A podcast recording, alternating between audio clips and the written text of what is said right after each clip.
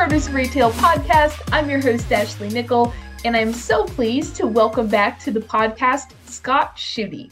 He is a longtime produce retail veteran, and he's been so generous to join us as a regular on this podcast and share some incredible insight on topics ranging from writing the ad, breaking down barriers between departments, pricing strategy, and much, much more.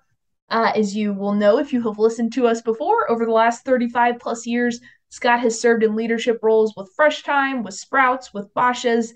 He's been recognized as Produce Retailer of the Year, Specialty Food Retailer of the Year, and today our chat with Scott focuses on creating excitement in the department and all manner of ways to do that, from bringing in new items, to merchandising more aggressively, to changing how you invest the corporate budget for produce in your stores, all the way to providing training and resources for your employees.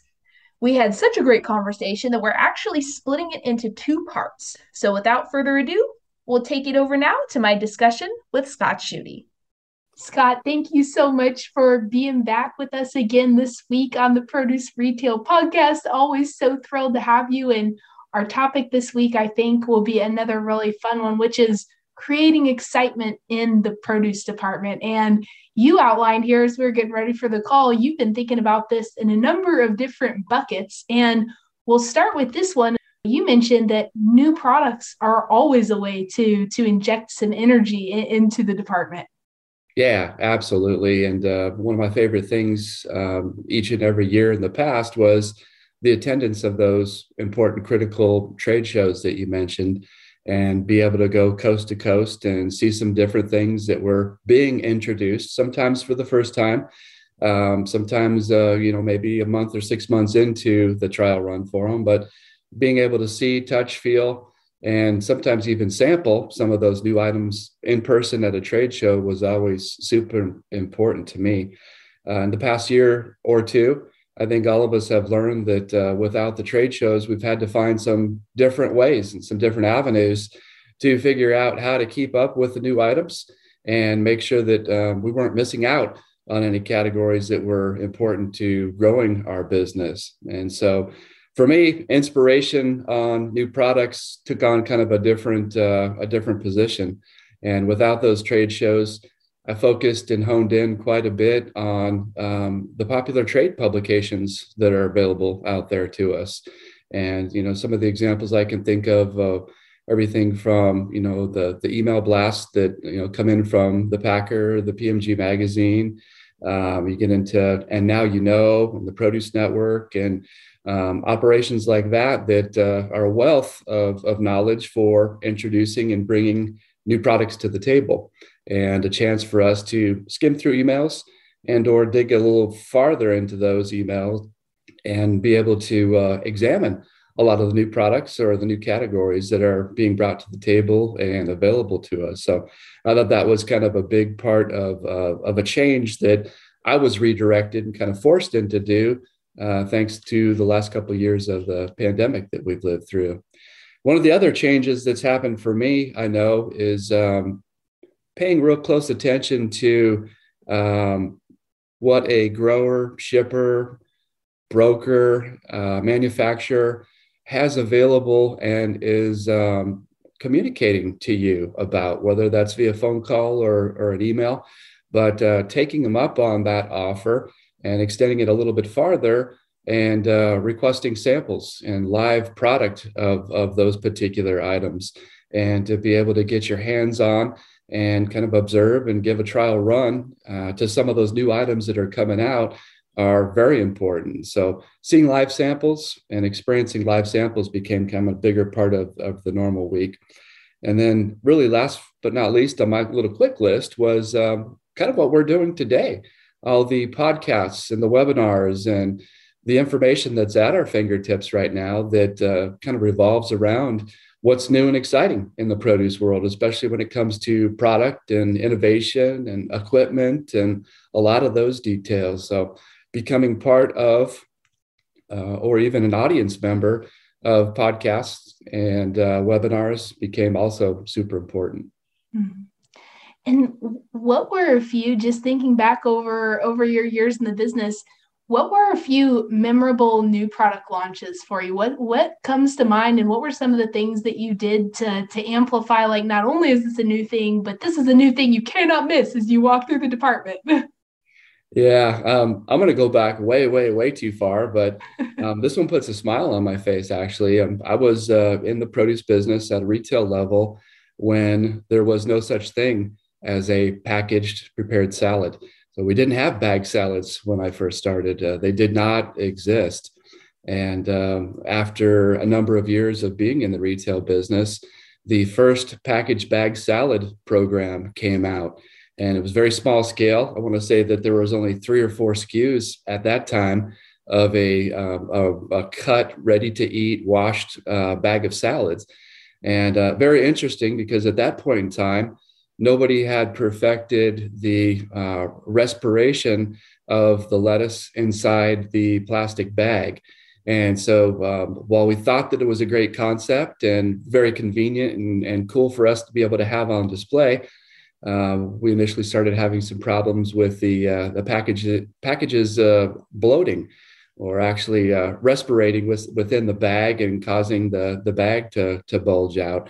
And so, although it was new and exciting for us and something that everybody wanted to get into real quickly, we had to proceed with caution a little bit, but enjoy the start of what is now a primary category for retail produce, and that's value-added packaged salads in all shapes and forms, whether they're in bags that have, micro perforated, holes in them for respiration, or the clamshell packages that also allow a different version of buying packaged salads. They've come a long ways throughout the years, but that was one of my first exciting categories. I can remember being new to the business and also new to the organization that I was working for at that time. Most recently, I'm going to pick on one of my favorite citrus items of the season right now, and that's that Sumo tangerine, and the popularity of that, and seeing where it's really come and gone to within the last 5 years has been super exciting. And to be able to be involved early on, with being a supporter of that particular item, and then see how popular it has become with customers today.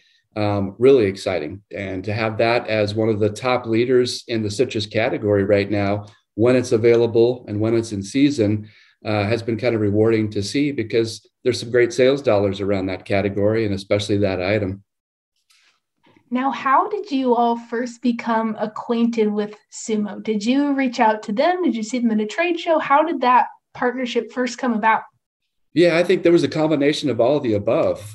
There was definitely some back and forth communication on the excitement of this new item.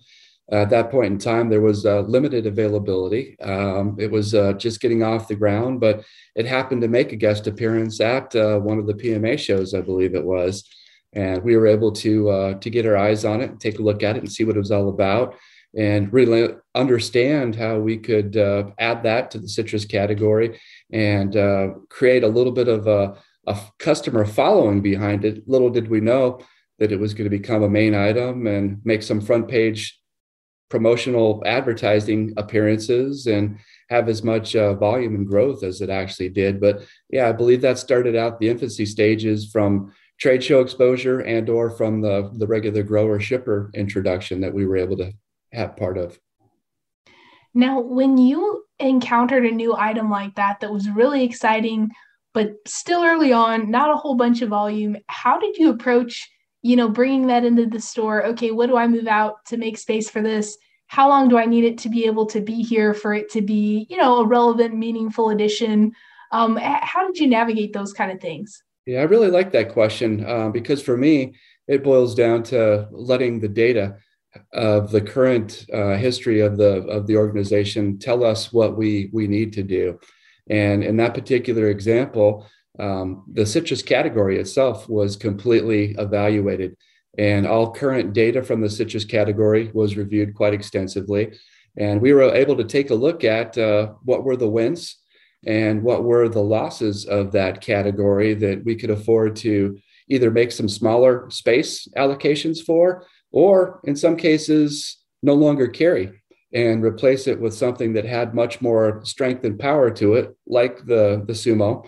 and bring that to the category to really elevate the entire category and make the improvements necessary. So in a way, I guess it's kind of twofold.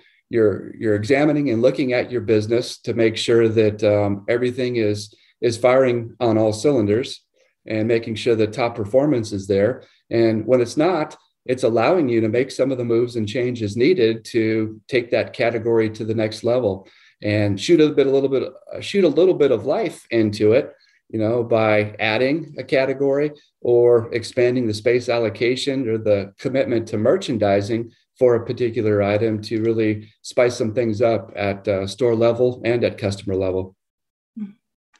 And I know another bucket of ways to bring excitement to the department that you mentioned, Scott, was new processes, right? And what are going to be the big ticket items, you know, for the coming year? And you talked a little bit about there's kind of the traditional big ticket items and, you know, maybe how those might need to change as we look forward. Yeah, absolutely. And I think that's not only just kind of a gut feeling of mine, but it's something I'm seeing a lot of retail organizations do today. In years past, to your point, I know I was always guilty as an executive leader of using the top buckets as a priority when planning or helping plan a capital expense budget for the next year. And those top buckets were usually revolving around remodeling, new store construction, and equipment. Those three areas seem to be always at the top of the list when planning out capital expense budgets for the preceding year. A lot of things have changed. And I think we need to take a closer look at spending money and committing capital expense to some different categories. And a couple of the different categories I was thinking of, one was technology and the use of technology and the investment that's needed in technology, because let's face it, technology is usually at the bottom of the list when it comes to capital expense budgets. And it doesn't take a front seat or a major priority. It's usually down pretty low. The second example I was thinking of was the training and development capital expense that's really needed to elevate the team members and to help with some definite retention in team members that's needed in today's day and age. But technology, I can think of all kinds of examples for technology that overall just boost the total company, the organization, and the store itself. When you think about technology, you can think about what it's going to do for the gaining of productivity within a particular department or within a store. You can think of all the increases in efficiencies that department is going to be able to get. Obviously, when you increase efficiencies, that's going to help out for the labor purposes of the department. And we all know in today's day and age how tough labor is in every department, just trying to get warm bodies into the department to keep it going. We can also optimize technology from the standpoint of how many human errors technology is going to help eliminate and make the department better and stronger. I know from a recent past experience on implementing technology, what a morale booster it is to the organization and the team members down in the trenches when you provide them this, you know, new age, just amazing technology that takes them from 0 to 100 miles an hour in almost overnight. It makes their job quite a bit simpler. It's entertaining for them, and it actually is a huge morale booster for them.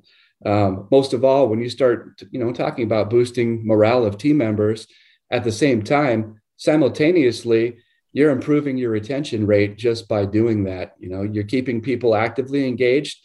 And most of all, you're letting them do a process that they're capable of doing because now they have the help of technology and helping them take it to the next level. A great example I can think of is the technology that has advanced throughout my career on something as simple as writing a produce order and writing a replenishment order for what you need. Coincidentally, writing a produce order is the hardest part of the job requirements in the department. It's also the most critical and important part of a produce manager's job or an assistant produce manager's job or a lead clerk or whoever it might be. It's a super important job. So why not invest more in the technology, you know, that's used to be able to write an order and be able to throw out that paper and clipboard and pencil and replace it with a fancy iPad that has all kinds of built-in suggestive ordering and built-in highlights of the ad items or the promotion items for that week, and kind of a great system that helps you be a better order writer and really allows an assistant produce manager to write as good or better of an order than a produce manager. To me, that's a great example of investing in technology that is a win-win for the company right there.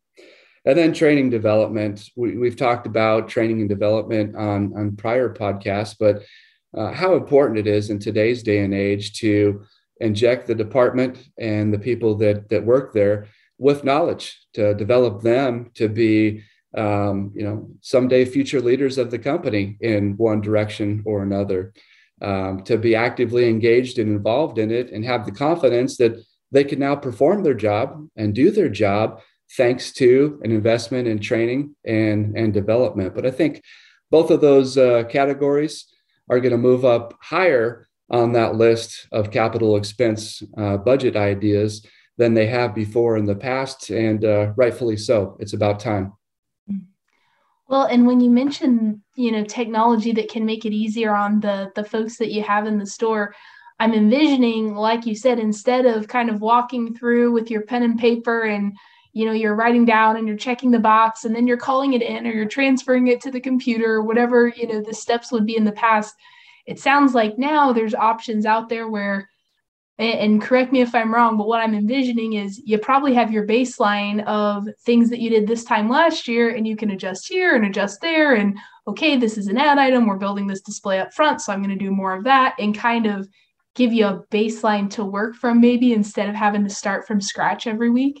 Absolutely. That's what technology does. It takes away the guesswork. And unfortunately for us at retail level, with a clipboard and a pencil, there ends up being quite a bit of guesswork as far as what's needed for replenishment orders. Once you intertwine technology into that and inject some artificial intelligence and definite history of your store, boom, all of a sudden you've got some amazing suggestions that are almost guardrails or training wheels right on the little tablet in front of you that are giving you great tools to work with and helping you navigate a difficult order. I've seen that type of tool have the capabilities of navigating a snowstorm. In other words, being able to help the order writer be prepared for that rush of customers that's going to be coming in beforehand and make sure they have plenty of product. I've also seen that software let the produce manager know that, hey, normally when you do have a snowstorm coming in, your sales on potatoes, onions, and carrots in certain categories go way up because they become kind of pantry stuffers for customers. The opposite happens on highly perishable items. You don't see customers overstocking up on bananas, you know, because bananas have a limited shelf life before they're ripe or overripe in some cases. So this ordering software kind of helps you navigate through those question marks, especially, you know, for newer people getting into our business that might not know or understand how to prepare for a snowstorm, or what to do in the middle of it, or what to do at the end of a snowstorm when customer traffic has slowed down a little bit. So ordering software helps them pick the exact quantities that are needed throughout an event like that snowstorm example. Well, and also when you mentioned technology and you mentioned, you know, trying to make things easier on the folks in the store, an issue that was brought up to me the other day was actually around self-checkout. And I don't know about your neck of the woods, but around here, it's like every store, even kind of the higher end stores that really held out on any self-checkout for a long time, we're starting to see a lot of self-checkout. And when I was hearing about this, they said that shrink through self-checkout was, you know, significantly higher than shrink through your manned register. And I wondered, number one, if you had seen that, and number two, kind of what sorts of technology advances you've seen to kind of alleviate some of that. Yeah, answer to your question, I've definitely seen that happen and transpire. the answer to it, you have to have some great front end leadership that is usually up there up front, that's observing and assisting customers with those self checkout lanes. You've also got to make it easy for a customer to, when they're ringing up product, ring it up correctly, or organic identification. And maybe that secondary organic label on certain organic items is a good reminder to the customer that that Honeycrisp apple happens to be organic and it's not conventional, to make sure those don't get mixed up. But what I've experienced in the past that helps the most is that dashboard on the computer screen at that register that the customer is actually exposed to, and how easy it is to navigate that dashboard and be able to find the exact item that's in their bag, rather than doing the guesswork and calling it something else and misidentifying it because they're frustrated and they're not able to locate it in that dashboard of the cash register. Well, and another thing that I had heard about just recently, and it sounds to me like maybe this is an emerging technology, and it sounds like this may be an easier said than done sort of situation. But I heard the other day about how some of these technology providers are even developing vision and AI in those checkout, in the module that goes on to the checkout area, right? That can look at the item. And so instead of me having to type in the PLUs for all my different bulk things, right? Or try and scan the different, variety melons, but they're not all in the system yet, so they're not coming up, to actually further take out some of the guesswork, some of the process, right, that leads to those longer lines, some of those different things. So there's probably a lot on the horizon. Sure. You remember what it was like when we were, touring the Idaho potato harvest, and they were using some high-tech cameras that were actually taking 360-degree pictures of every potato that came down the potato line. There are similar pieces of technology in the world of retail cash registers that are helping do the same thing. What's really helping the most is the advancement that the grower, shipper, packers have had on their labeling process. So whether it's the GTIN code that's on each of their PLU stickers, or the PLU sticker themselves, help the customer tremendously identify what those items are as they're coming through the front register. And many of them, because they're labeled and stickered so well, it's just a matter of the swipe through the register and the eyes of the infrared register being able to pick up those G10 codes or the PLU codes and being able to identify those properly and correctly. And most of all, get the sales dollars and the profit dollars that the store deserves for those items going through the front register. So big advancements all the way around. That's technology, though. And that's what I was speaking of earlier. It's an important investment that, if we think companies like Amazon are not going to invest more in technology, we're crazy, because they are. And that's what they're known for. I think other grocery retailers really need to think about doing the same thing in order to keep up with the times. It's not about technology for center store and dry grocery. It's about upping the technology for the perishable departments that are kind of long overdue, if you will. Mm-hmm. Well, and that's such a great point too about Amazon, because the word that we have heard so much in the rise of omnichannel is frictionless, right? And so for that in-store experience to continue to compete and kind of meet expectations of what people are going to get in all these different retail environments, trying to make that process as smooth as possible. So in addition to actually getting things to ring up right as they go out the door, having it be a nice experience for the shopper. And I know that a lot of times people, may think, outside the industry generally, right, that like folks are, or grocers are trying to replace people, with self-checkout or things like that. And, but I'm hoping that maybe that's something too, where, if technology is taking some of those jobs, move those people over and have them talking about the produce and talking about, the specialty items in the deli and talking about all the cool stuff in the meat department, and bring back kind of that traditional interaction and customer service that a lot of times gets cut out because, well, we have to have people at the registers, Yeah, and kind of helping with the topic of our conversation today, keeping the departments fresh and relevant. and being able to have the time to do that. Because let's face it, we all buy with our eyes. When we're in a store and we're shopping, it's customer entertainment value that really gets the items in the basket. And to be able to have time to stock shelves and make sure they're full and fresh, to have that valuable time to be able to explain something to a customer or even offer a sample to a customer, those are sales builders. And those are things that also generate quite a bit of customer loyalty and commitment to your organization. And if you want a customer back the next week and thereafter, that's a great way to do it. One more big thank you to Scott for the excellent breakdown, and thank you all for listening. Remember to join us again next week for the second part of this conversation, which goes further in depth on how you can create excitement in a department by strategically and creatively investing in your people. If you haven't already, check out our archives for conversations with folks including Mike Tipton of Schnuck's, Tim Dubner of D&W Fresh Market, Brian Day of Four Seasons Produce, Mark Kruchinsky with Gerrity's, and many other awesome produce people. Thank you as always for listening, and we'll see you next week on the Produce Retail Podcast.